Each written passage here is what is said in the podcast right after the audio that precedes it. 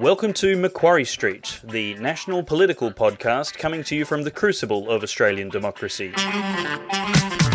Here's your host, Lyle Shelton. This is not yet a human. And why did you write that? Because everyone is talking about murder, and um, it's just it's it's me. It's not somebody else yet. Chilling stuff.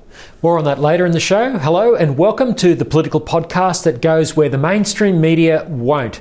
It's great to have your company once again on the Macquarie Street podcast. Sticking with the baby theme, do men really have them? The mainstream media want us to think so.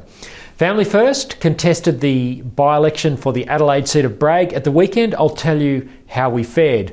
Also, it's always good to see our people fighting back with grace and an invitation to dialogue when faced with hate and threats of violence. I'll tell you what the pro life group, the Enid Lyons List, did when they were faced with this. All this and more, please stick around.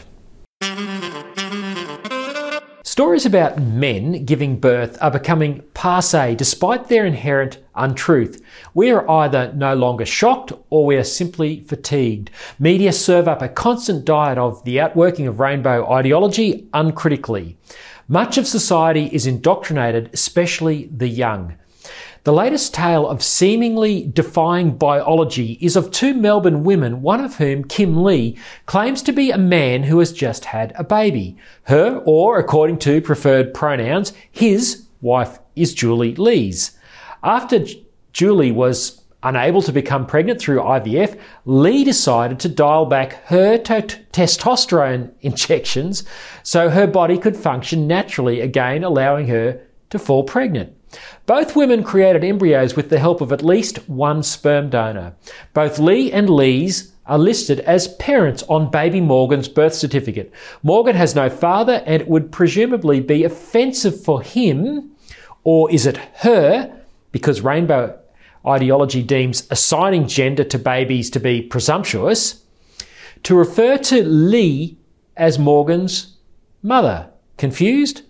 Not as much as a new generation of rainbow children cut adrift from biological parents and biological reality. The couple's obstetrician, Dr. Scott Schirmer of the Royal Women's Hospital's Frances Perry House, said this The shape of families coming to see me is so different now. I see in the waiting room we now have three surrogates. I'm looking after so many single patients who come in with sperm donors. There are more women in their 40s and 50s with egg donors. Society puts so many barriers on who can access pregnancy care. We have this vision of family behind a white picket fence mum, dad, and two healthy kids. It's just very different now, and every person deserves the right to create the family they want. We need to make this more visible, he said.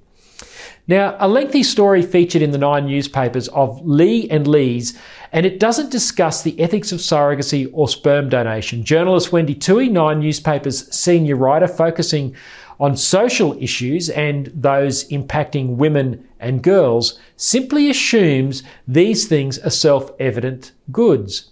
Tuohy seems to know nothing of the multiple parliamentary inquiries forced on politicians by children, denied the love and knowledge of their natural parents because of assisted reproductive technology. She seems to know nothing of the ethics of hiring out women's wombs and creating a commercial trade in human babies, a key demand of same sex marriage activists who also want gay married men to have the same access to what Schirmer calls pregnancy care. Now, rainbow ideology is reshaping our society at a rapid rate with no discussion about the impacts on children and women, women who become gestational car- carriers for rainbow families. We are even allowing rainbow ideology to reshape language and reality. This is embodied in this from Tuohy's piece, where Lee says, I want the majority of straight, cisgendered population to be reminded that we're human first. Well, of course that is.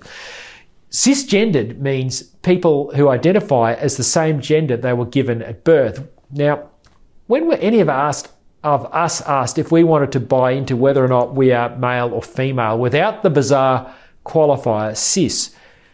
Do we really believe that men can give birth? It's time that ethics, logic, and science was applied to the political and cultural demands of the LGBTIQA activists. Now, as you heard at the top of the show, a heavily pregnant woman who wrote, Not yet a human across her belly, was due to give birth the next day. Amanda Herring, 32, was protesting last month in Washington, D.C. against the Supreme Court of the United States' decision to allow elected representatives to determine abortion policy. Images of her pregnant midriff protest went viral on social media around the world. Take a listen. I'm going to go out on a limb here and say that you were very pregnant. I am very pregnant. I am due tomorrow. Oh my goodness. And are you due to be indu- induced or are you going to wait and see? I'm going to wait and see. Okay. Yeah. Well, now tell me about what you have written on your stomach. Sure. Um, so this is a part of me right now. Um, I'm Jewish, and according to Jewish law and tradition, life begins with the first breath and at birth, and that if anything were to happen up until then, that it is part of me and it is my decision. It's part of my body. It's like a limb. I mean, it is a significant part of me, but it, it's my decision. Okay, so I see you have written here. Can you, can you read it to me? Yeah, it says not yet a human. And why did you write that? because everyone is talking about murder and um, it's just it's it's me it's not somebody else yet i have a child this is a person this is a person with will this is a person who has decision making power and this is me What do you think of today's decision? it's awful i mean it's horrible i don't know you know what parts this baby is going to have but if he or she does not have the options that they need to make bodily choices around what they can do with their own life, I, I don't know how to protect them in the world. Her views, which are out of step with mainstream thinking on abortion, mirror those of Australian politicians who have legalised abortion to birth in most states. Herring said it was not murder to kill an unborn baby the day before birth, something Australian law also permits. While late term abortions are relatively rare, they do happen, and they even happen when there is a healthy mother and a healthy baby in some circumstances. Now, despite public unease about late term abortion, Australian state politicians have routinely rejected amendments to outlaw the practice or to curb it. Uh, because that means acknowledging the humanity of the unborn. Babies surviving premature birth earlier and earlier with care in neonatal units has made coherent policy problematic for supporters of abortion. News.com.au shone a light on the conundrum, highlighting the reaction to Herring's swollen belly protest of pro abortion supporters. Yeah, this is not going to help the pro choice community. This is exactly what pro lifers are concerned about, one person said online. Another agreed. Whether you are pro life or pro choice, I don't know how someone that far along in the pregnancy can deny that they are having a human being inside them. End quote. Now, Family First is pro life, and we're committed to a civil and informed debate about supporting women with unsupported pregnancies and for human rights for the unborn. Threats of violence and hate mail from pro abortion activists forced last Saturday's Enid Lyons youth mentoring event in Adelaide to switch venues for safety reasons. Sadly, precautions like this are becoming more necessary for groups seeking to promote policies uh, which favour human rights for the unborn, better choices for women, and family policy as it has been understood across time, culture, and religions. Despite the threats, the leadership and mentoring event, which was attended by predominantly young women, it went ahead without incident. The protesters, who were incited by South Australian Greens MLC Tammy Franks and the Adelaide Advertiser newspaper, turned up at the vacant advertised venue where there was a heavy police presence. In a statement, the Enid Lyons list said Franks and the advertiser had willfully mischaracterised their event. It was an event which was advertised from May the 2nd, well before the Roe v. Wade court decision in the US, which apparently triggered Saturday's protesters. Now, speakers and the mentors at the Lyons List training day included Family First National Chairman Tom Kenyon, a former Labor minister in the Weatherill government, and Family First South Australian Chair Deepa Matthew, a former Liberal member a Liberal Party member and a Liberal candidate. Liberal L- MLC Nicola Centofanti had COVID and dialed in by Zoom. Claire Scriven, the ALP Minister for Forestry and Primary Industries, also attended the forum. However, South Australian Liberal leader David Speirs and opposition finance spokesperson Heidi Girolamo pulled out at the last minute. Now, despite this, it was good to see the Enid Lyons list stand up for the right of young women to peacefully and safely attend such a forum. The Lyons List media statement pulled no punches and went on to say the following. Enid Lyons List calls out the following individuals and media organisations for their dangerous actions, which compromised the provision of safe, inclusive spaces for young women to meet and have important conversations which affect their lives, namely MP Tammy Franks, who exhorted a pro abortion rally to attend a private event and mischaracterised that event as an anti abortion rally. The Adelaide Advertiser, uh, newspaper who emailed its subscribers at 3:40 p.m. on Friday 1 July headlined MPs to attend anti-abortion rally and stating the event is unmistakably an anti-abortion rally. Now it is unknown why the advertiser made this false assertion the advertiser also published the location of this private event. The newspaper did not approach Enid Lyons List for comment or background on the event prior to the event. No surprises there that the Adelaide Advertiser did no checking with the organisers before making such statements. Mainstream media wonders why they are falling out of favour with so many mainstream Australians.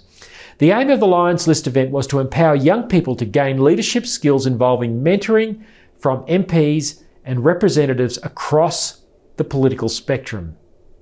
Family First will always support pro life young people and organisations like the Enid Lyons list. May there be more of these and may they occur without the threats of violence and hate. As Enid Lyons, the first woman elected to the federal parliament, always maintained dialogue is the way. Well, with counting still underway, Family First has achieved 2.3% of the vote in the weekend by election for the Adelaide seat of Bragg. This was the highest vote for minor parties and independents. Jack Batty, a former staffer for federal Liberal MP Christopher Pyne, uh, claimed victory uh, in the seat last Saturday night after a big swing against the Liberal Party. The by election was triggered by the resignation of former Liberal Deputy Premier and Attorney General Vicki Chapman. Chapman had been the person who ushered in abortion to birth laws last year in the Parliament. Batty has won, but not before turning a formerly safe blue ribbon Liberal seat into a very marginal one. Bragg, which takes in wealthy inner city eastern suburbs of Adelaide, continued a nationwide trend of similar suburbs towards Green left candidates. Family First candidate Daryl McCann was the only one backing up from the March state election and was the only local running in the by election. Family First achieved a stronger vote than rival minor party, the Libertarian Liberal Democrats, uh, who were on 1.6% at the time of this recording. Family First is less than 12 months into a rebirth after a hiatus of several years. Our presence in the campaign caused Batty to distance himself from his predecessor's hardline stance on abortion to birth. This is the power of showing up. Focus will now shift towards building Family First campaign for the Victorian state election in November. Well, thanks for being with me again this week. Special thanks to Dave and Aidan at The Good Sauce for production and editing. Without their support, I couldn't bring you this podcast. In the meantime, stay engaged with politics. Goodbye.